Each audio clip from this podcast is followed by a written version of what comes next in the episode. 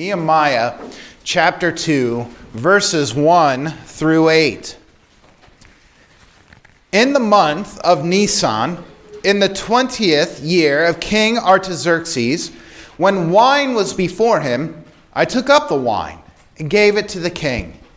Now I had not been sad in his presence. The king said to me, Why is your face sad, seeing you are not sick? This is nothing but sadness of the heart. Then I was very much afraid. I said to the king, Let the king live forever. Why should not my face be sad when the city, the place of my father's graves, lies in ruins, and its gates have been destroyed by fire? Then the king said to me, What are you requesting? So I prayed to the God of heaven. And I said to the king, If it pleases the king, and if your servant has found favor in your sight, do you send me to Judah, to the city of my father's graves, that I may rebuild it? The king said to me, the queen sitting beside him, How long will you be gone, and when will you return? So it pleased the king to send me when I had given him a time. And I said to the king, If it pleases the king, let letters be given, to, given me to the governors of the province beyond the river, and they may let me pass through until I come to Judah, and a letter to Asaph, the keeper of the king's forest, that he may give me timber to make beams for the gates of the fortress of the temple and for the wall of the city, and for the house that I shall occupy. And the king granted me what I asked, for the good hand of my God was upon me. This is the word of the true and living God. It is infallible, it is inerrant, it is inspired, it is authoritative, it is sufficient, and beloved, it is worth us giving our full attention over to this morning. May we never become bored with the reading and the preaching of the Word of God. Now, last Sunday we began a new sermon series on the book of Nehemiah. If you were not with us, I highly recommend that you go back and listen to last week's sermon, just so you have a clear understanding of the context of this book, where it sits in the history of the Bible, where it sits in the history of God's people, uh, I really do not have time every week to give a comprehensive background to when and why this book was written. So please, if you've not yet done so, listen to last week's sermon because having that knowledge, understanding when and why this book was written, is going to be essential to understanding everything that we are talking about week after week as we read through this book. Now, last week we were introduced to this man, Nehemiah, who was a Jew, a Jew living in exile, exile in the Persian Empire. We learned that Nehemiah received word from other Jews that despite current restoration efforts led by the scribe Ezra to rebuild the holy city of Jerusalem, especially the wall around the city, things were not going well in the holy city. In fact, the wall around that city was still left in ruin from when King Nebuchadnezzar of Babylon attacked and destroyed that city some 140 years prior to the events in Nehemiah. And so Nehemiah was greatly grieved when he received this news. He knew that if Jerusalem was to ever be secure, if the restoration of the Jews to the Holy Land was ever going to happen, if Israel's spiritual restoration and renewal was to ever succeed, that protective wall around Jerusalem had to be rebuilt. As long as the wall around the holy city was torn down, as long as it was in disrepair, Jerusalem was vulnerable to both physical attacks, yes, but also spiritual attacks. And so the Lord put a desire in Nehemiah's heart, I think, to petition the king of Persia, Artaxerxes, to allow, ask the king to allow him to go to Jerusalem to oversee the rebuilding efforts. But as we saw last week, Nehemiah, instead of going directly to the king, he instead goes before the Lord in prayer. He confesses his sins, he confesses the sins of his people. He reminds the Lord of his covenant promises. He praises the Lord. He worships the Lord for his steadfast love. And as we saw last week, given the months that are mentioned in both Nehemiah chapter 1 and here Nehemiah chapter 2, verse 1, Nehemiah persisted in this type of prayer for about four months. Four months of persistent prayer to the Lord. And let me remind you again, beloved, this type of persistent, deep, and rich prayer, it was the foundation for everything that would happen throughout the book of Nehemiah. This book is really the true story of the Lord doing a restorative work in and through his people. It is a book about, yes, spiritual restoration, but more importantly, f- spiritual, or I'm sorry, physical restoration, but more importantly, it is a book about spiritual renewal. Even, we might say, revival. And for us as a church today, we must know if we desire spiritual renewal within our midst as a church, then our lives as individuals and our life as a church has to be grounded in, saturated with persistent, genuine biblical prayer. The work of restoration and of renewal is a work that we are incapable of doing. It is a work that only our Lord God can do. And so, if we desire this for our church, if we desire restoration, as Nehemiah desired restoration for Jerusalem, then we must seek our Lord's face. We must seek His will. We must seek His blessing if we are to see restoration in our church. Today, our text declares to us how it is that the Lord answers Nehemiah's four month long persistent prayer session. So we look at this passage today. Uh, what I do want to spend some time focusing on is the faithfulness of this man, Nehemiah. Uh, one thing I'm very wary to do is to do sort of character studies of people in the Bible. You know, this whole let's look at the life of so and so and see what we can learn and apply to ourselves today. Rarely do those kinds of approaches handle the biblical text well. And I think Nehemiah is a victim of that sort of character study more than maybe some of the other Old Testament people we read about. Because many people come to Nehemiah and say, Oh, here's a man we can look at and use as a case study, a model, if you will, of effective leadership. That's how many people treat Nehemiah. Here are leadership principles that we can gain by reading the book of Nehemiah. I'm not interested in doing anything like that. But with that said, I think the quality of faith that Nehemiah shows in his life, especially in our text today, it should not be overlooked. We should not overlook Nehemiah's faithfulness because what we see here is truly a man who is living out his faith in all areas of his life. You see, real, genuine faith, not simply relegated to one portion of his life, but you see his faith defining his entire life. And I think that where we, where our church, to truly experience spiritual renewal, then we and then it, then I think it needs to be said that this church needs Christians who are Christians all the time. Not just on Sunday mornings.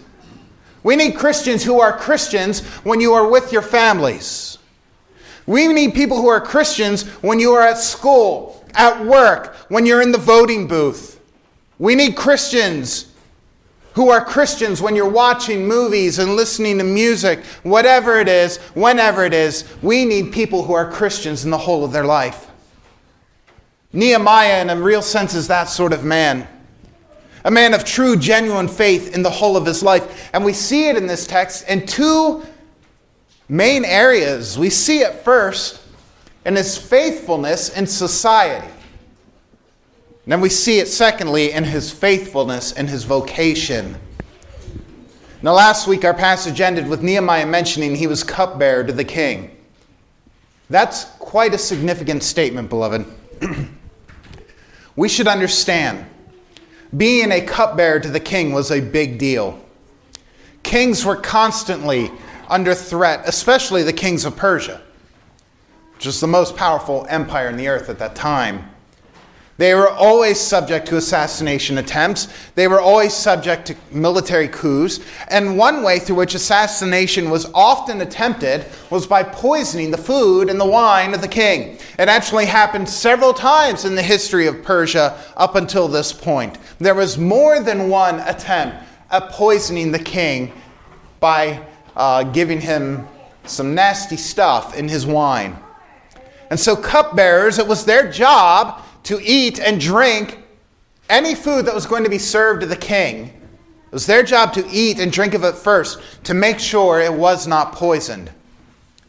So this was not a job that anyone that just anyone could be entrusted with. The servant chosen for this role had to be proven to be incredibly trustworthy. More trustworthy, really, than anyone else in the entire empire because the very life of the king was in his hands.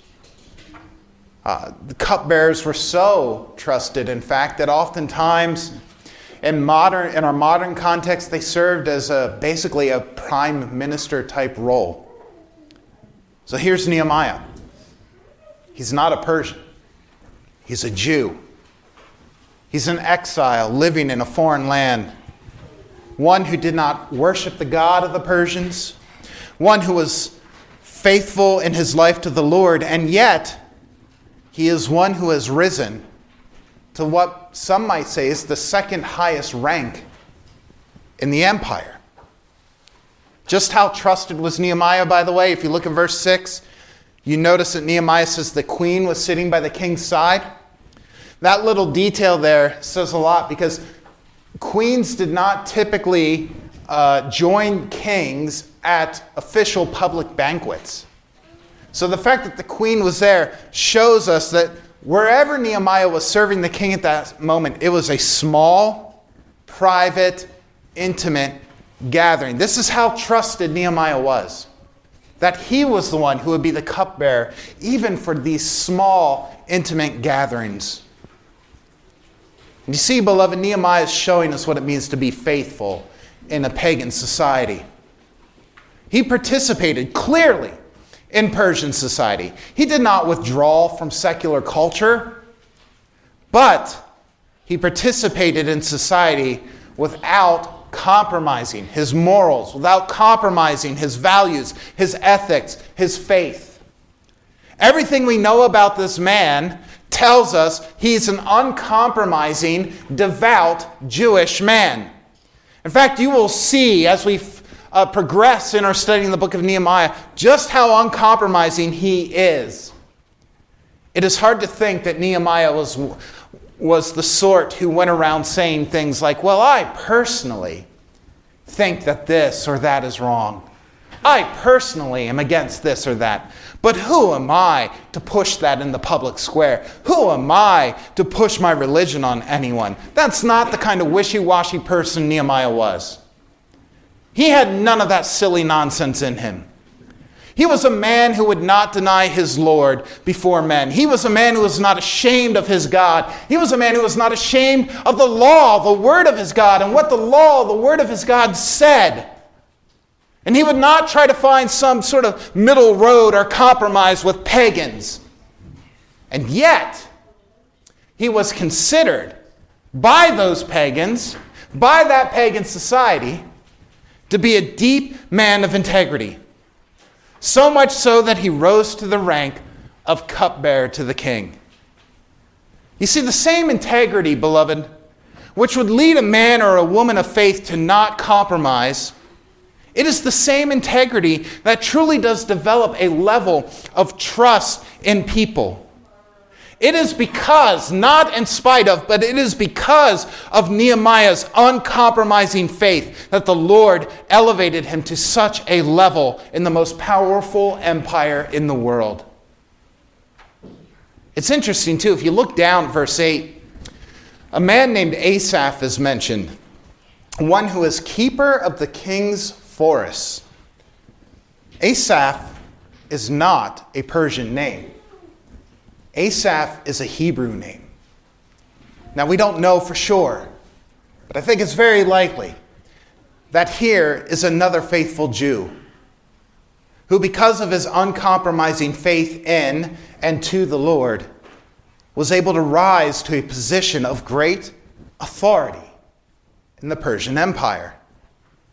This is a pattern you see play out in the lives of faithful Jews throughout the exile period, whether it is Daniel, Shadrach, Meshach, Abednego, Ezra, Nehemiah. You see faithful Jews serving the Lord in the whole of their life, faithful to serve the Lord in that pagan society. And because of their unwavering faith, they rise to prominent positions in this empire.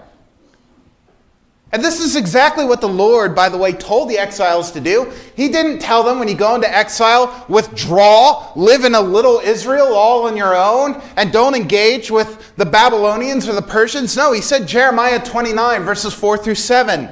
Thus says the Lord of hosts, the God of Israel, to all the exiles whom I have sent into exile from Jerusalem to Babylon. Build houses, live in them, plant gardens, eat their produce, take wives, have sons and daughters, take wives for your sons, give your daughters in marriage, and that they may bear sons and daughters. Multiply there, do not decrease, but seek the welfare of the city where I have sent you into exile, and pray to the Lord on its behalf. For in its welfare, you will find your welfare.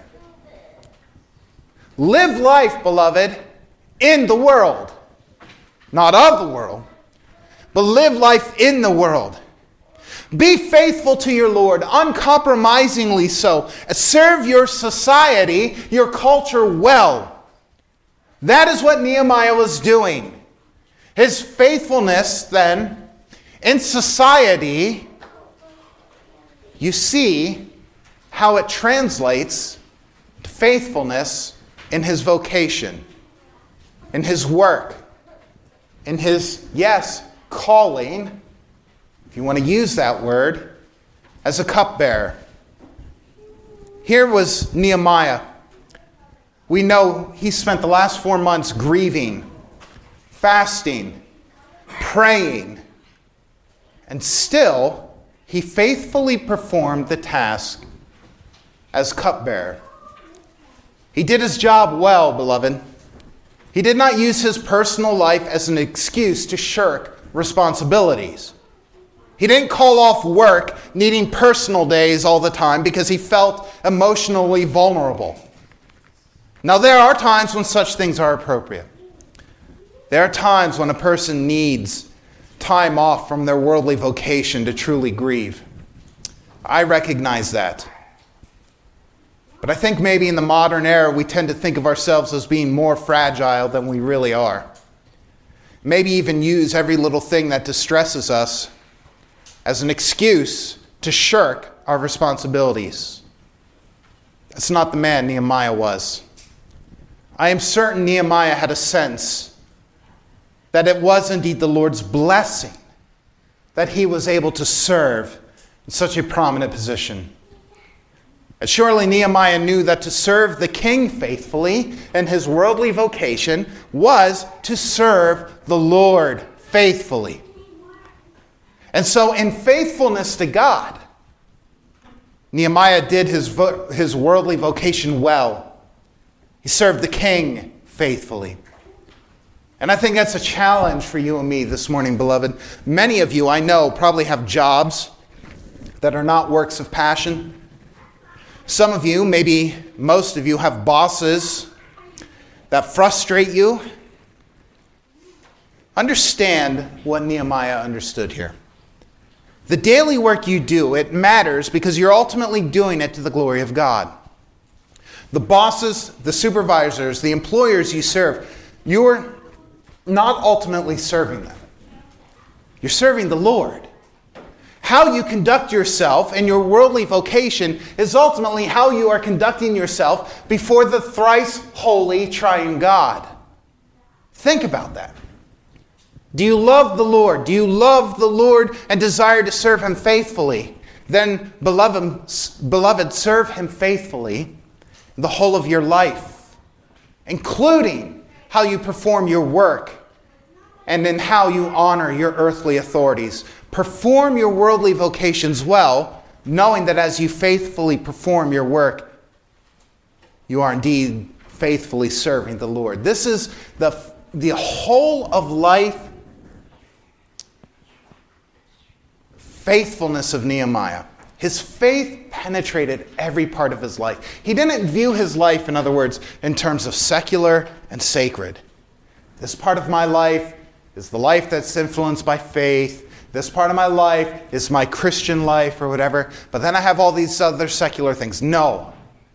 He was faithful to the Lord in the whole of his life. And listen, there, there's a point here to this.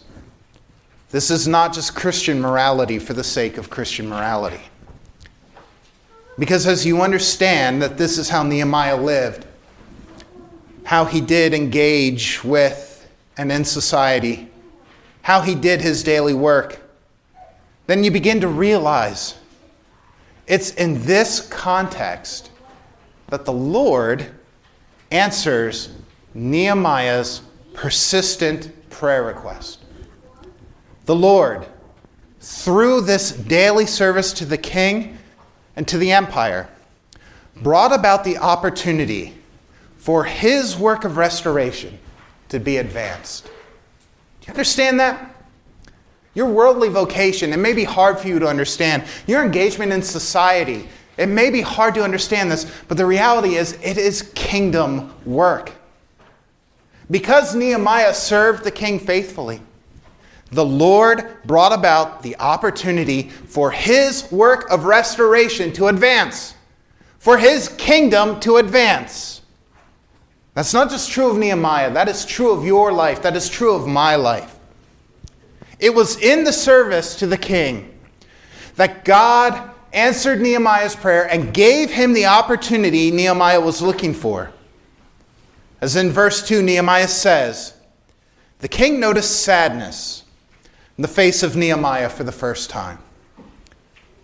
This is the beginning of God answering Nehemiah's request. How did the king know Nehemiah?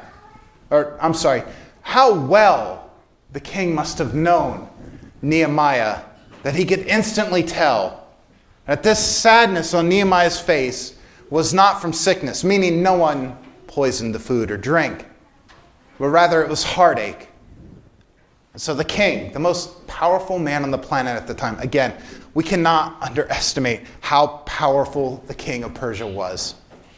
The king inquires of Nehemiah, What is wrong? At first, Nehemiah is afraid, and, and, and you know, why is he afraid? He seems to have this great relationship with the king. Why is he afraid? I think there are probably a few reasons. First, as I said, do not underestimate how powerful Artaxerxes was. The man basically held almost every human life in his hand at that time. His empire was extremely vast. Uh, the Greek Empire was growing, uh, but Artaxerxes, he's the one right now. In terms of the ancient world, his empire was not Persian, it was global.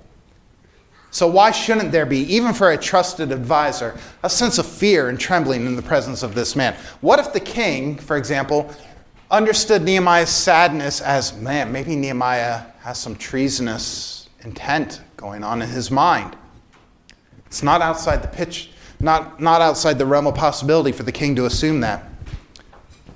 Secondly, understand this what Nehemiah is about to request from the king, and I have no doubt that when the king asks him what's wrong, Nehemiah immediately recognizes the Lord's opening the door.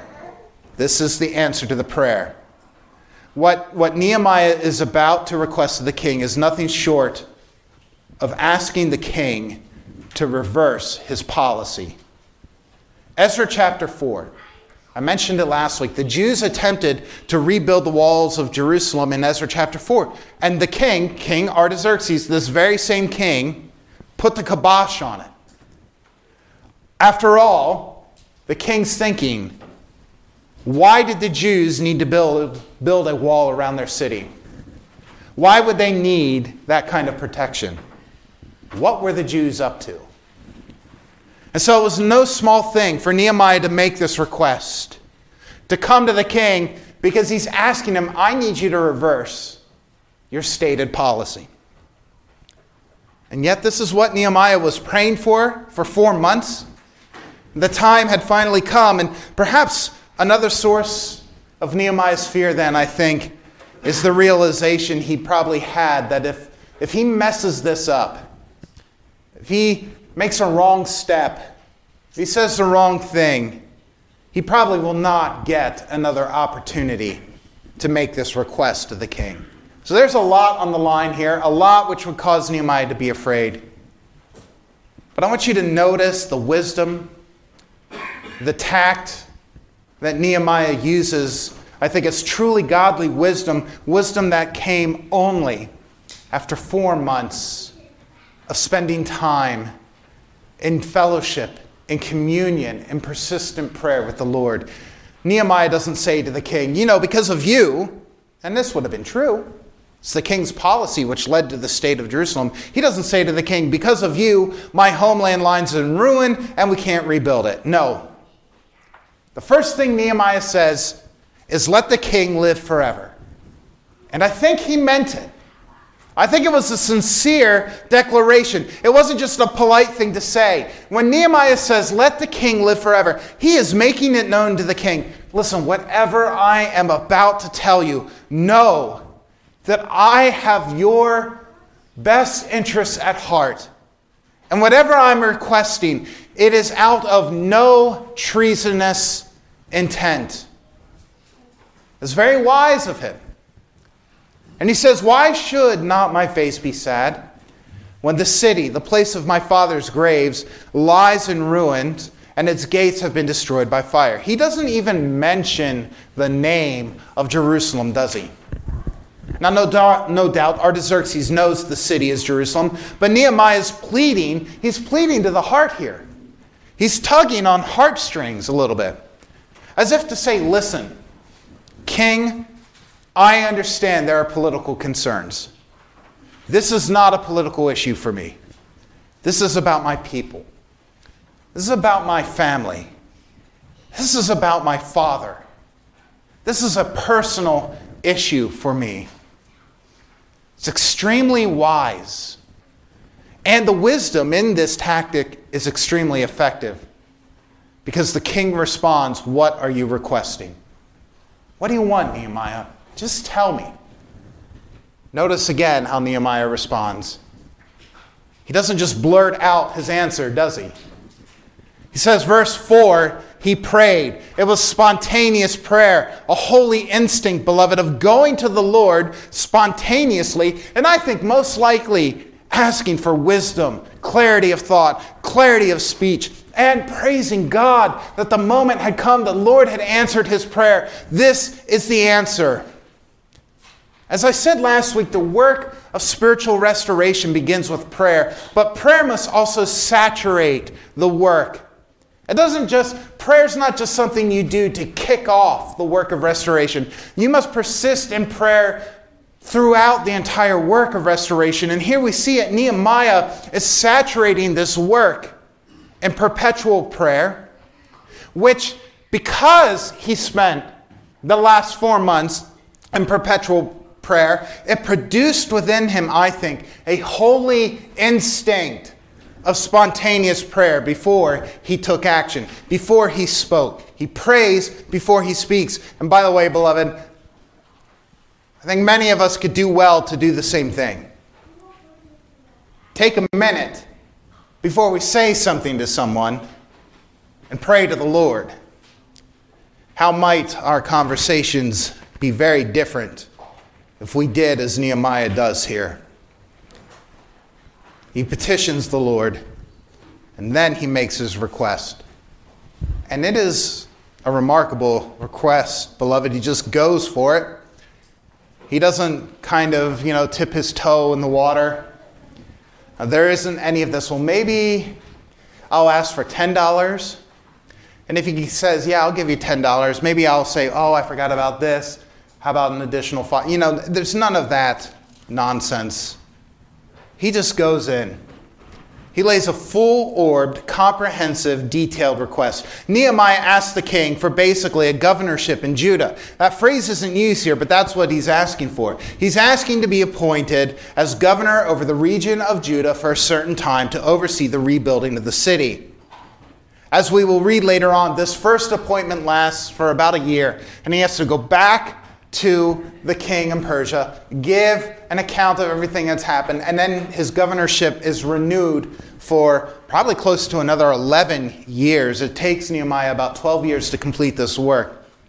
But this is what he asked for. He asks for an appointment of, to be governor over the region of Judah.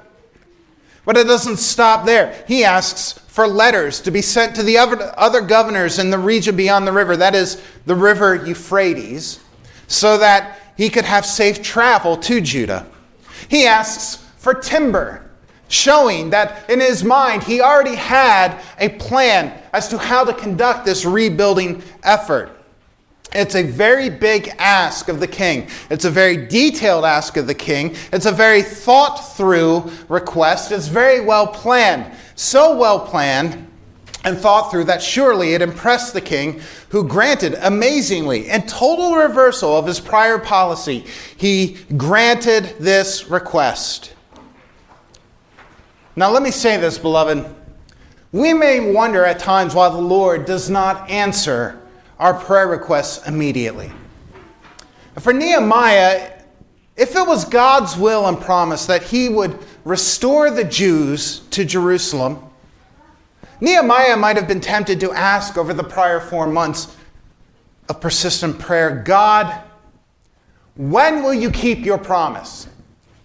Why are you delaying? Why do I have to keep coming to you day and night and making this request? What are you waiting for? You promised to do it, just do it already. But do you see what Nehemiah was, what the Lord was doing in Nehemiah over those four months of persistent prayer. Do you think that if the Lord would have answered Nehemiah's requests immediately, that Nehemiah, now before the king, would have given such a comprehensive and detailed response? I believe Nehemiah was given by the Lord those four months so that he could think through exactly what he would ask of the king when the Lord finally did answer his prayers. The reason his response is so clear, so comprehensive, so detailed is because the Lord, in his grace, gave Nehemiah four months to think it through. Does the Lord seem to tarry in answering our prayers, beloved? We can be assured it is not because the Lord is idle. He is doing something in and through us during those times of seemingly long silence, just as he was at work in Nehemiah. Those four months of not immediately responding, do you see, they were actually part of God, God's answer to Nehemiah's prayers. So it is King Artaxerxes of Persia granted the request of Nehemiah. And yet, beloved, wasn't it really the Lord who granted Nehemiah's request? And Nehemiah knows that to be true because he ends verse 8 by saying, The good hand of my God was upon me. You know, there are little statements like this, the good hand of my God was upon me, that really make me stop and marvel a little bit. I was, th- I was thinking about this after last week's sermon. Because last week we saw how Nehemiah confessed his sins before God, and he seemed to have full assurance that the Lord would forgive him of his sins. And the question that's raised is, you know, how is it that Nehemiah, a Jew living in exile, had that kind of assurance? Had the assurance that God would forgive his sins? Had the assurance that the Lord was with him and his good hand was upon him? See, usually for the Israelites in the Old Covenant, in the Old Testament, the assurance of forgiveness came from observing the sacrifices, the burnt offering, the sin offerings, the guilt offerings. Assurance of forgiveness came for the Jew when they saw the priest go and slaughter the animals. saw the blood and the fire and the smoke, and heard the priest pronounce forgiveness, all of that.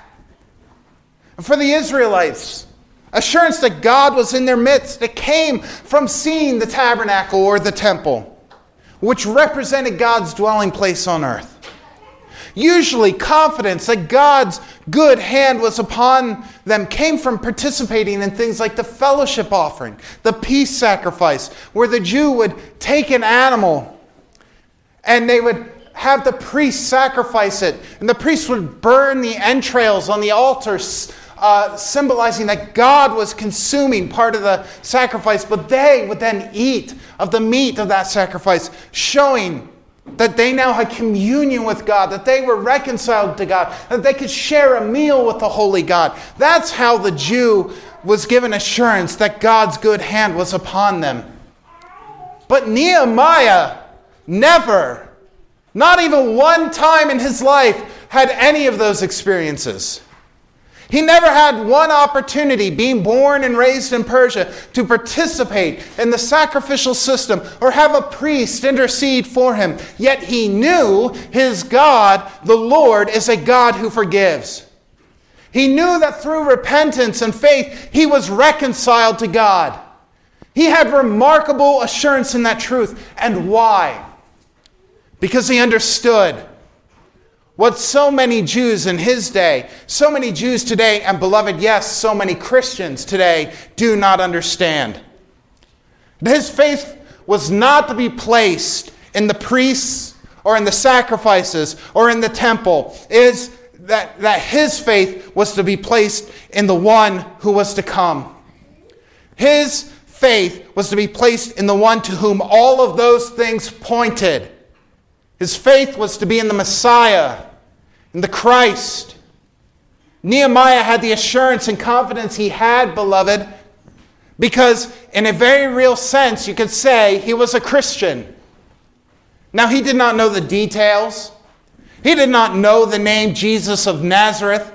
He did not know of Christ's life and death and resurrection specifically, because none of those things would happen for hundreds of years. But he knew that the Lord had promised to send a Messiah, a Christ, who would make atonement for his sins, who would be his great high priest, who would bring eternal peace between him and God, who would be Emmanuel, God with us. He knew the Lord would keep his promise. So he had absolute faith in the one whom the Lord would send to save him. That was the source of Nehemiah's confidence. That was how it was that Nehemiah knew the good hand of his God was indeed upon him. He lived his life in light of that confidence. His hope, his faith was in the Lord and in the Lord's Messiah. It was in the Christ it was in the promise keeping Lord, beloved. That's why he lived faithfully in exile. All those little statements about how faith penetrated the whole of Nehemiah's life. Why did he live the way he lived? Why was he faithful in a pagan society? Why was he faithful in a worldly secular vocation? He was faithful because he had faith in the Christ. He had faith in his God. He was able to live faithfully in a pagan society, able to serve faithfully in his vocation. He was able to persist faithfully in prayer because he knew, as we know today, beloved, that ultimately it was not his faith in the Lord which gave him success. He knew it was the Lord's faithfulness to him the covenant making, covenant keeping, promise keeping God. That is what gave Nehemiah success. And so he could say with great joy, the good hand of his God was upon him. Beloved, the good hand of our God is upon all of us, all who look and hope and trust and faith to the Christ, the promised Messiah, Jesus Christ our Lord.